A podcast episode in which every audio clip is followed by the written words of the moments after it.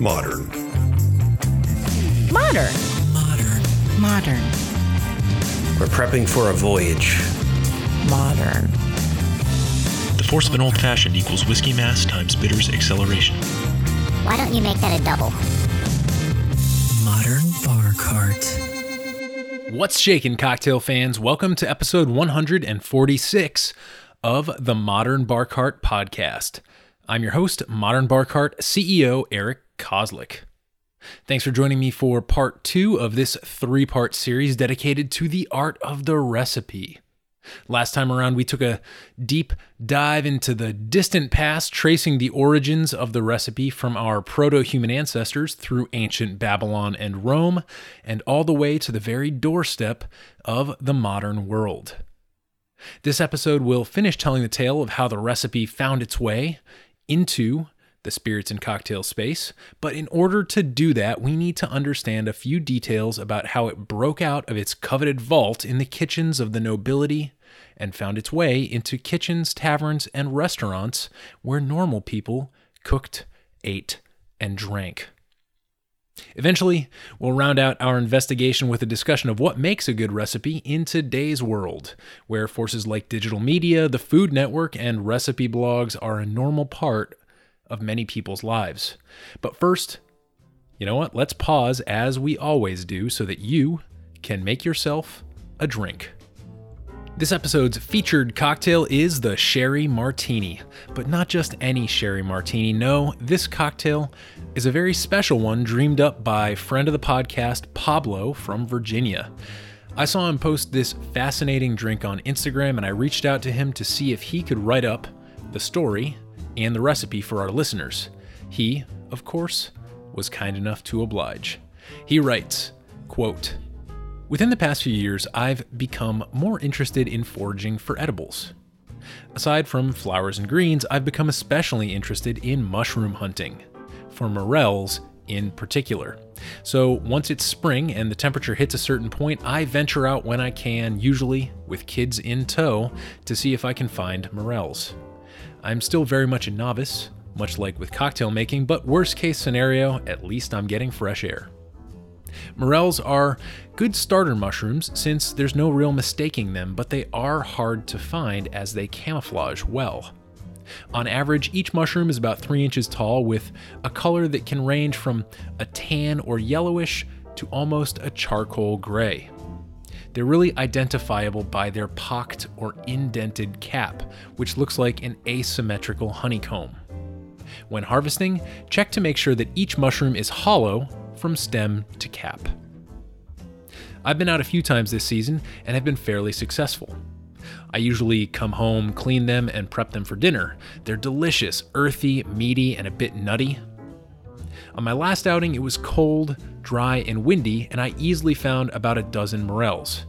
A couple were perfect, but the rest looked a bit dry. Not bad, just not fresh. As I tend to do, I was thinking about what to drink later that evening, and as it often does, my mind drifted to the martini. Of course, you can't just throw a wild mushroom as is into a cocktail and be done with it. So, with the martini format in mind, I figured I'd try pickling the morels for a Gibson like riff on the cocktail. I'd already been thinking about pickling some when the season started, but it seemed a waste with such good fresh mushrooms. However, these dry morels were ideal for that, so I cleaned the mushrooms, put them into a jar, and made a very basic pickling solution. One cup water, one cup vinegar, two garlic cloves, a teaspoon each of peppercorns, dried dill, chili flakes, and kosher salt, all brought to a boil, dropped to a simmer, poured hot into a canning jar, and cooled.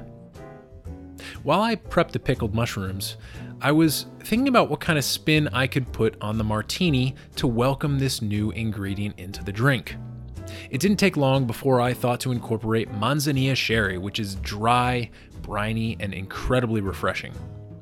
As I scanned the gin bottles on my shelf, I came across St. George Terroir Gin, and I knew it was a no brainer. The earthy, green resin notes coupled with the nuttiness and saltiness from the sherry would be great.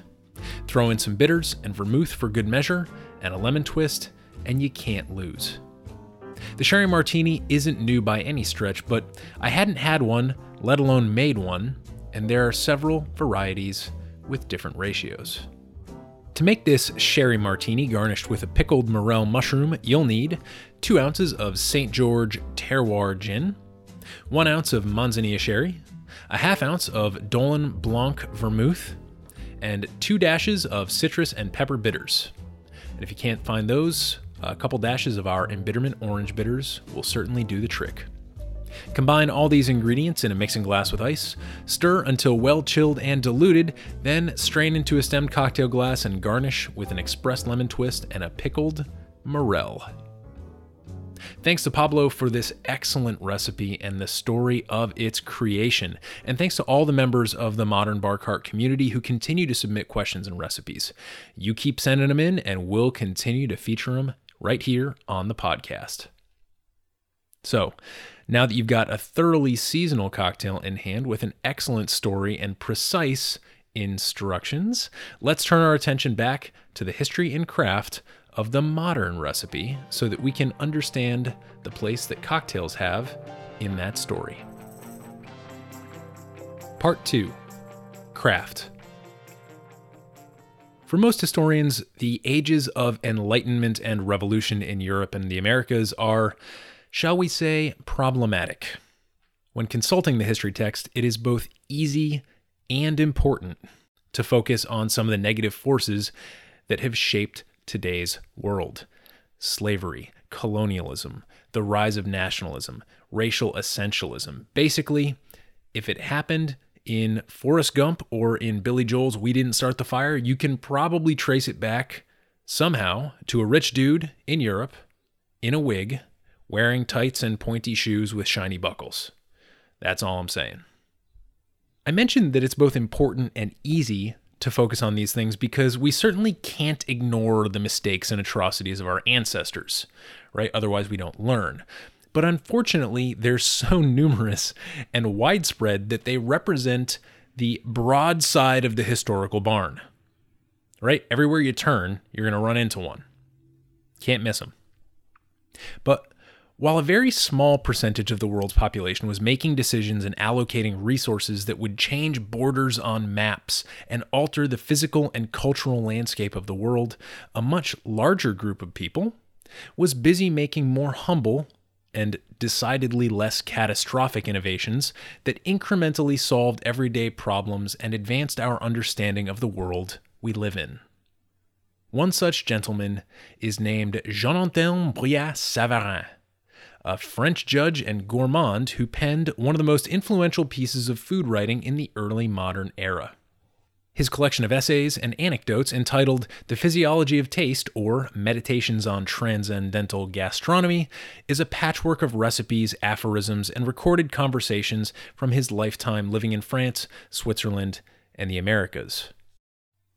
I'll start by saying the more I read this book, the more it blows my freaking mind.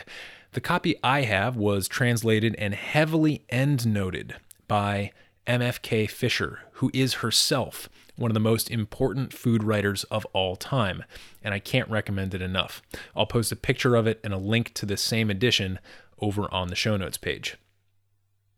What makes it so important, I think, is the fact that Brillat Savarin is one of the first thinkers to identify food, drink, and flavor as areas of active inquiry rather than as a staple necessity of life.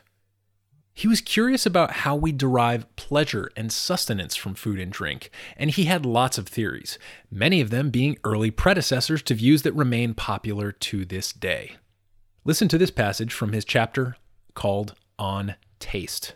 Quote The number of tastes is infinite, since every soluble body has a special flavor which does not wholly resemble any other. Tastes are modified, moreover, by their combinations with one, two, or a dozen others, so that it is impossible to draw up a correct chart listing them from the most attractive to the most repellent, from the strawberry to the bitter apple. Anyone who has ever attempted this has, of course, failed. This is not astonishing, for given the fact that there exists an indefinite series of simple tastes, which can change according to the number and variety of their combinations, we should need a whole new language to describe all these effects, and mountains of pages to define them, and unknown numerical characters for their classification. End quote. Two things jump out here. One is that the author's description of the combination of tastes is eerily similar to the Epicurean physics we examined in part one of this series, where Lucretius described the way that atoms and void in different configurations resulted in different materials and experiences. The other is his advocacy for a whole new language to describe flavor. As a member of the emerging upper middle class, the author was among the first to sample delectable dishes that had escaped the clutches of royal cooks finally, and it was clear that there was much progress still to be made in the field of flavor. And that, in and of itself, was truly revolutionary, especially when paired with his lifetime of carefully recorded anecdotes and meditations. Many would say that Brillat Savarin was ahead of his time. But I would argue that another element that makes his book and this author so very compelling is that he was very much a man of and subject to his time. Even though he was of noble enough stock to work as a circuit judge, he wasn't so high and mighty that the tides of revolution didn't occasionally swing him out of favor with the ruling regime, which forced him to flee the country, first to Switzerland, and then to the newly founded United States by way of Holland. Throughout his fascinating life, he saw the rise of certain commodities like chocolate, coffee, tea, and sugar, which obviously had a massive impact on the shape of European food culture, as well as luxuries like truffled turkeys and well hung pheasants. But one of the most interesting advances he witnessed in real time was the birth of the restaurant. Brillat Savarin writes, quote, Rich and powerful people were almost the only ones who enjoyed two great advantages. They could travel quickly, and they were always well fed. The advent of the new public vehicles, which can cover 50 leagues in 24 hours, has eliminated the first privilege. The coming of restaurants has done away with the second, since through them good living is at the beck of any man. End quote. Here, he ties the rise of the restaurant with the sudden access to public transportation that brought visitors flocking to cities like Paris, where, up to that point, you can only hope to get a good meal if you were well connected. Otherwise, you'd have to settle for whatever slop the innkeeper had on the fire. Restaurants to Brillat Savarin were like little royal kitchens that would serve anyone who could pay, and that made them very popular indeed. Returning to his collection of essays, stories, and reflections. Would I love to tell you the story of the time that he witnessed a man eat more than 300 oysters before dinner? Totally. How about the best way to eat a small bird, feathers and all? Of course I would. Or perhaps his theory on the erotic properties of truffles? You bet. But alas, the author is heavy on talk and light on recipes, so I'm going to wrap up this segment with Brillat Savarin's favorite recipe for fondue, which I personally believe holds up pretty well to this day. Quote, Weigh the number of eggs you wish to use according to the presumed number of your guests. Then take a piece of good Gruyere cheese weighing one third of this amount and a morsel of butter weighing one sixth of it. You must break and beat the eggs in a casserole dish, after which you add the butter and the grated or minced cheese. Put the casserole dish on a lively fire and turn the contents with a spatula until they have become properly thick and soft. Add a little salt, or none at all, according to whether the cheese is old or not, and a good amount of pepper, which is one of the important characteristics of this time honored dish. Serve it on a gently heated platter, call for the best wine, which will be copiously drunk, and you will see miracles. End quote. That last instruction kind of sums up both the delight and the motivating factors behind Brillat Savarin's life work of analyzing and summarizing the world of food and drink. He did it because it brought pleasure, and that was something he could afford. But for those individuals who were less well off than he, Unable to travel the world sampling its finest bounties, another important text was about to hit the scene and force open the door to the world of flavor even further. Enter Eliza Acton, a British poet and author who published a book entitled Modern Cookery in 1845, 20 years after the death of Brillat Savarin. This is one of the earliest and certainly one of the most influential instances of cooking methods and materials being laid bare and demystified for anyone who could pick up and read a copy of the book. Modern Cookery is widely regarded as one of the first truly modern cookbooks because it listed a full set of ingredients for each recipe as well as stipulating the time needed to prepare it. To us, this seems like a pretty obvious thing to include in your recipe book, right? We're used to Googling around, clicking on a recipe page, and then seeing a summary of the recipe broken out with prep time, cooking time, number of servings, and a bunch of other little details that we might not even need. But that wasn't the case back in the 1800s, and I'll talk about why in just a moment. Not only did modern cookery boast an impressive catalog of British recipes, but it also is reportedly the first English language cookbook to publish a recipe for spaghetti. Acton also lists quite a few curry recipes inspired by Indian cuisine, although the use of spice is decidedly toned down to appeal to the English palate. So, in addition to its attention to detail and its illustrated depictions of tools, methods, and various cuts of meat, Modern Cookery is a culturally expansive text, drawing from the cuisines of cultures far and wide during a time in history when the British Empire was truly a global entity. From a linguistic standpoint, a few things jump out at me when I read Acton's recipes. The first of which is her noteworthy departure from the normal format of the recipe by beginning her instructions with really dynamic action verbs like pound, cut, brown, pare, strip, mince, and others. These words differ from the traditional way of beginning a recipe, which almost always involves the word take. In fact, the word recipe itself is derived from the Latin imperative word for take, which is also the origin of the RX you see on doctors' prescription pads, right? Take two pills twice a day with food. Anyway, the important thing about Acton's really specific action verbs is that they tell us she emphasizes process over materials. Anyone can acquire ingredients on a list, but what Acton demonstrates again and again in modern cookery is that it's the way these ingredients are processed and combined that has the largest impact on the end product. Again, this might not seem revolutionary to you and me, but I can assure you that it blew the minds of many an aspiring home cook in the 19th century. Now, the place where we take an unfortunate left turn is when we begin to analyze the importance of weights and measures in the formulation of modern recipes. And this becomes increasingly important as we transition from the culinary world to the domain of the cocktail and other creations that reside within the liquid medium. Brillat Savarin's fondue recipe from the late 1700s or early 1800s uses only relational measurements.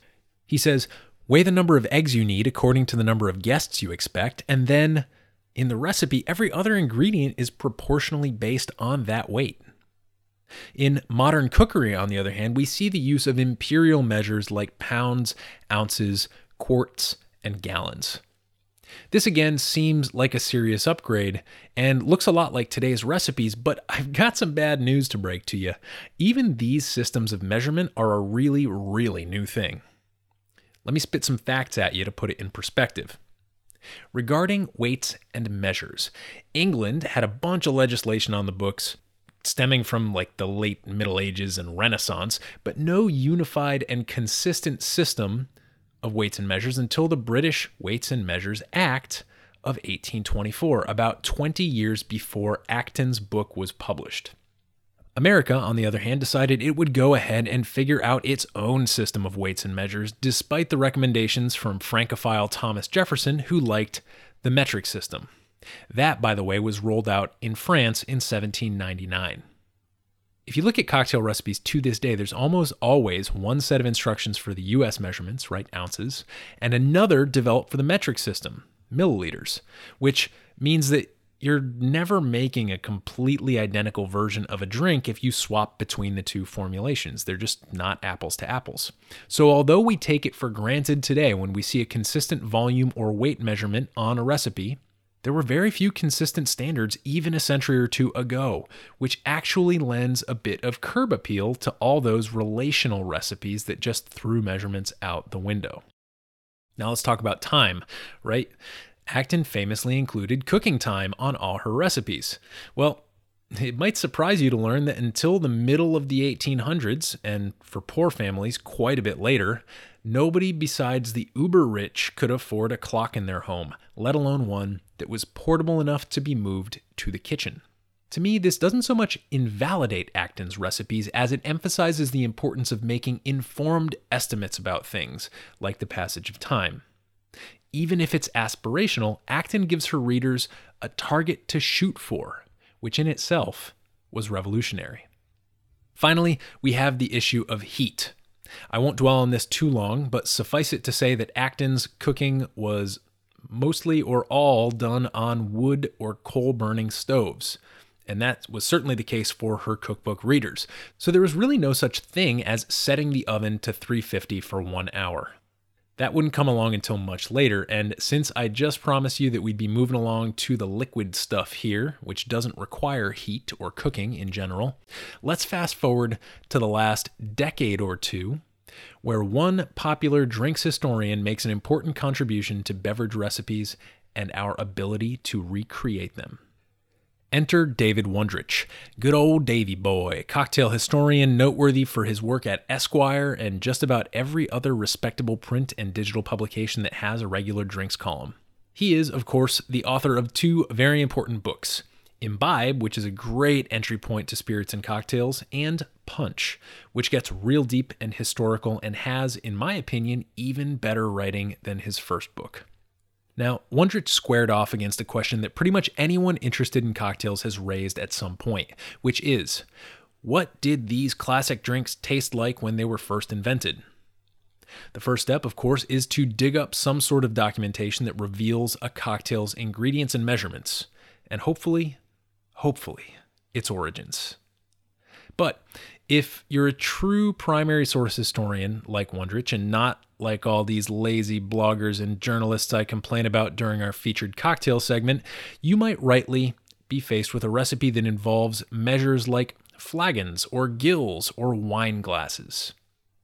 In both his books, Wondrich provides easy conversions for all sorts of arcane weights and measures, which is what makes them useful both as historical texts and as recipe manuals. Wondrich's books are quite different from many others that were popular early in the 20th century. Here I think of books like Mr. Boston's Official Bartender's Guide, which takes the form of a reference book like a dictionary or encyclopedia with short entries about each drink. Hold up Mr. Boston next to Imbibe, and it looks like apples and oranges. Kind of because it is. While Wondrich leans heavily on historical context, Mr. Boston and similar books care more about the materials and maybe a few sketchy notes on the process needed to produce a given drink. This reminds me quite a bit of the differences between apicius, which we discussed in part one, and modern cookery. Apicius, like Mr. Boston, is targeted at professionals, people who might consult it as part of their day to day occupation and perhaps even under a deadline right? I'm making this dish and I need to make sure I do it right. Books like Imbibe and Modern Cookery are much more concerned with giving tools to people who are operating in their own homes. And if you've made it this far, I think it's kind of cool to appreciate some of the heritages from which we can trace today's popular cocktail books. Like Eliza Acton, Wondrich begins Imbibe with a list of tools and techniques that anyone who plans to read the ensuing pages will need to know or reference. And this explicit definition of terms is important because the assumption is that the reader hasn't attended culinary school or, in Wondrich's case, arcane cocktail school. Going back to Brillat Savarin and even further to the Epicurean atomistic physics we covered in part one, I think one way to distinguish these two different types of recipe books from one another and to value them each for their own sake is to think of texts like Apicius and Mr. Boston as being concerned with the quantity and type of ingredients, and then texts like Imbibe and Modern Cookery as being concerned with how those ingredients are manipulated and configured, and why. So, the next time you purchase a book of recipes or come across a sexy recipe blog on the internet, I'd encourage you to try and pass what you read through that filter. It could tell you what the recipe and its author are best suited to communicate, and it could also offer insights on what might be missing in order for you to truly grasp the process.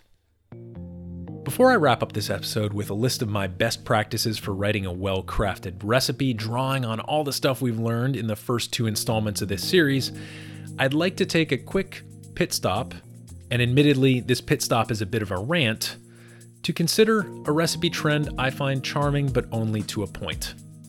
Here's when this little trend first occurred to me. And let me preface this all by saying I do not own a television and I do not watch network TV on the reg, so I'm often oblivious to certain popular trends until they smack me in the face. That's exactly what happened here. It was around New Year's in 2018, and my wife and I were in Lisbon for a trip that she was taking as a part of uh, her business school requirements. And wouldn't you know it, I was traveling, had some oysters, and just so happened to contract the worst case of norovirus that anyone has ever had the pleasure to meet. So there I was, lying feverishly in a hotel room in a foreign country, and the station I told my wife to leave on while she left for the day happened to be the Food Network, but not the good old American Food Network. Remember, we're in Europe. So I was watching some UK version of the Food Network, and they happened to be airing an all day marathon of a show called Siba's Table. Now, I grew up watching chefs like Emeril Lagasse and others who did cooking demonstrations, often in front of live studio audiences, but the show was centered wholly around the food. But Siba, oh, Siba had a style all her own. All I can remember about that day is lapsing in and out of fever dreams, listening helplessly, because I could not reach the remote, about how we were making this dish because Siba's in laws were visiting and we needed to make this dessert because she was being visited by a childhood friend who had a mango tree in her backyard. And all the while, we got to watch her husband entertain their two kids while Siba shopped for ingredients and then went home to prepare the dishes. I don't know if it was the cramps and cold sweats or the deluge of unnecessary plot lines that had me more bent out of shape that day, but I continue to be fascinated by the use of narrative or story arc in recipes, and very quick to point out when somebody goes overboard.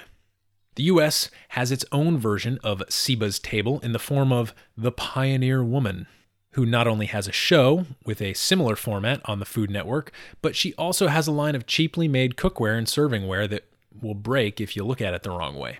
I can tell you that much from personal experience. In essence, the host of this show, Ree Drummond, is just hanging out on her Oklahoma ranch, living the American dream. Did the kids just get done wrestling in the hayfield? Well, let's whip up Grandma's famous lemonade. Is her husband tired from a day milking horses out in the south pasture? Time for some deep fried shepherd's pie. And for dessert, well, you'll get a heaping helping of stage scripted banter that somehow makes you feel like you're just another member of the family. I think you can see where I'm going with this. At a certain point, a recipe is no longer a recipe when you spoon feed it to people in the form of infotainment. It may have been a recipe at one point, but when the delivery is somehow contingent on filling a 20 minute time slot to feed you ads, well, I'm going to go ahead and unsubscribe. That's why I began this episode with Pablo's wonderfully thoughtful and beautifully articulated story about his sherry martini with pickled morels. Let's walk through it so I can show you what I mean in light of Siba's table and the pioneer woman. In Pablo's recipe, was there a story or an initiating incident? Yep. The story was it's spring, and spring means morel mushrooms. Pablo likes to forage them, and it's a good excuse to get some exercise outdoors. There's your initiating incident. Was there a problem to solve or a reason why he made this recipe? Absolutely. He foraged some morels that were dry, and he was able to repurpose them by pickling them and using them as a cocktail garnish. There's your problem, dry mushrooms, and there's your solution. Let's pickle them. Was useful information conveyed? Absolutely. Not only did Pablo give us the cocktail recipe, which he customized using carefully chosen ingredients from his bar and explaining why he selected each one, but he also gives us a bonus recipe in the form of his pickling liquid. He also tells us about morels and how to identify them. That's a ton of information that we get in the process of that narrative. I love a good story, but all good stories are real, just like Pablo's not constructed in order to prevent you from changing the channel. Remember that last detail of Brillat Savarin's favorite fondue recipe? He said, Call for the best wine, which will be copiously drunk, and you will see miracles. There's no doubt that he himself had done so one day while serving or enjoying that very recipe, and he was consequently the participant in or witness of some sort of minor miracle, or at least a cheese and wine induced hallucination. It might seem silly for me to make this point, but even this is a real detail that I don't mind encountering in a recipe because it teaches me something about the delicious potential that can be unlocked when you can arrange the atoms and void in your ingredients in just the right way. And in that sense, even such a trivial seeming detail can be extremely valuable. Now, it's time to see if we can synthesize what we've learned over the past two installments of this Art of the Recipe series and turn it into a few helpful tips that will help you to be a better recipe writer the next time someone asks you for the secrets behind your favorite dish or drink. Tip number one Be careful what you assume. Jerry Thomas might have assumed that the ingredients in his gin and pine cocktail were pretty obvious. But here we are, a century and a half later, scratching our heads. This is the think about your audience instruction that all writers need to consider before publishing something because you know what? Your end product's going to be vastly different based on the assumptions you make about what your audience knows and has access to regarding tools and ingredients. So if you make an assumption, make it a good one based on reflection and evidence. Tip number two be specific about your materials. In cooking, a large onion is different than a medium or small one. In mixology, a bar spoon of absinthe is different from an absinthe rinse is different from an absinthe mist. Thus, it is crucial to specify whenever possible how the raw materials you use will be configured. If we're using the absinthe example I just gave and combining it with our running Epicurean alphabet metaphor, absinthe might be analogous to a letter of the alphabet. Let's call it A. A bar spoon might be an A with a particular accent on it, and those other two absinthe applications might also have slightly different inflections depending on how they're used. If you're able, make sure you specify not just the type of ingredient, but also any other specifics related to its application. This can be the difference when going to a French restaurant between requesting poisson, fish, or poison, poison. Tip number three a recipe is not just a list of ingredients. Remember how Eliza Acton used all those really beautiful action verbs to begin her recipes in modern cookery? To me, those really helped to visualize the process of creating her recipes. Like all good verbs, they brought the process to life. Along the same lines, one way of thinking about a sentence is to designate something as an agent. That would be you, or the person making the recipe. Then specifying something as an act, right? That's the verb part, the process of executing said recipe. And then finally, you need something as an object which would be the ingredients you manipulate on the way to creating your end product. But in between, there's a lot of description that can occur using words like adjectives and adverbs to really bring some color to the picture. There's a difference between slicing and thinly slicing, just as there's a difference between shaking and vigorously shaking. So before you send off a recipe, go through it looking specifically at your verbs, adverbs, and adjectives to make sure that you're painting a full picture of the process you aim to describe. Tip number four know when to elaborate and when not to. The best place to elaborate in a recipe is the place where it's either most complicated or it's easiest to mess up. This is when you want to hold the hand of your reader.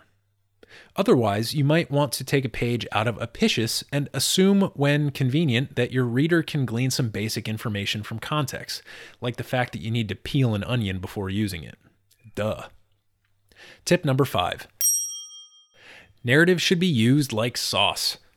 As you can see from my final rant, when the story overshadows the recipe, it's like having a comically tiny piece of meat swimming in a bowl full of gravy. So, if you wouldn't do that, why would you bog down a perfectly good recipe with unnecessary backstory that your reader might not relate to? If you want to write a culinary essay, do that. If you want to produce a substanceless TV show or a narcissistic food blog, do that.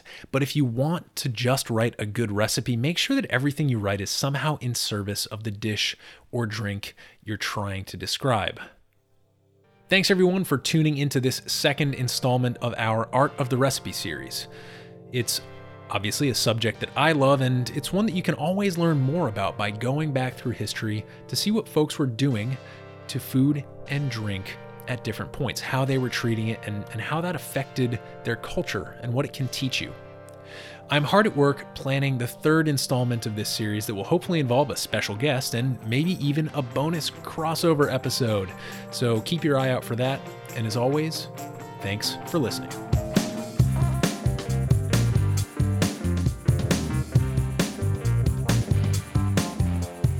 Hey, everybody, thanks for listening. If you enjoyed this episode, there's two big things you can do for us here at Modern Bar Cart. One would be to tell your friends and family if you think they'd enjoy listening to us talk about cocktails.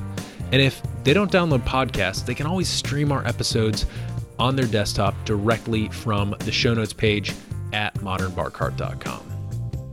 The other thing you can do to help would be to head on over to iTunes or wherever you download your podcasts and leave us a review. Five stars are great, but we're more interested in your feedback. And the beauty is, the more reviews we have, the easier it will be for other folks out there to learn about our show. We're trying to start a cocktail revolution here, and by spreading the word, you're helping us fight the good fight. You can always reach us by emailing podcast at modernbarcart.com if you're looking for cocktail or bartending advice, or if you're a pro who would like to pull up a mic and be interviewed for all to hear. Also, definitely follow us on Instagram and Facebook at Modern Bar Cart for cocktail porn, recipes, and entertaining tips. And keep an eye out for new product releases and special offers, which are happening all the time. We love our listeners and we really enjoy giving you exclusive discounts and sneak peeks at our latest and greatest cocktail projects. This episode may be over, but for you, the mixological fun and adventures are just beginning, so remember, folks drink responsibly and experiment boldly.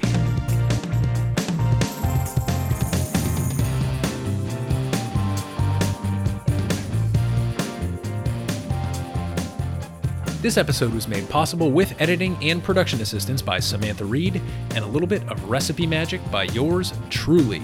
This has been a Modern Bar Cart production, copyright 2020.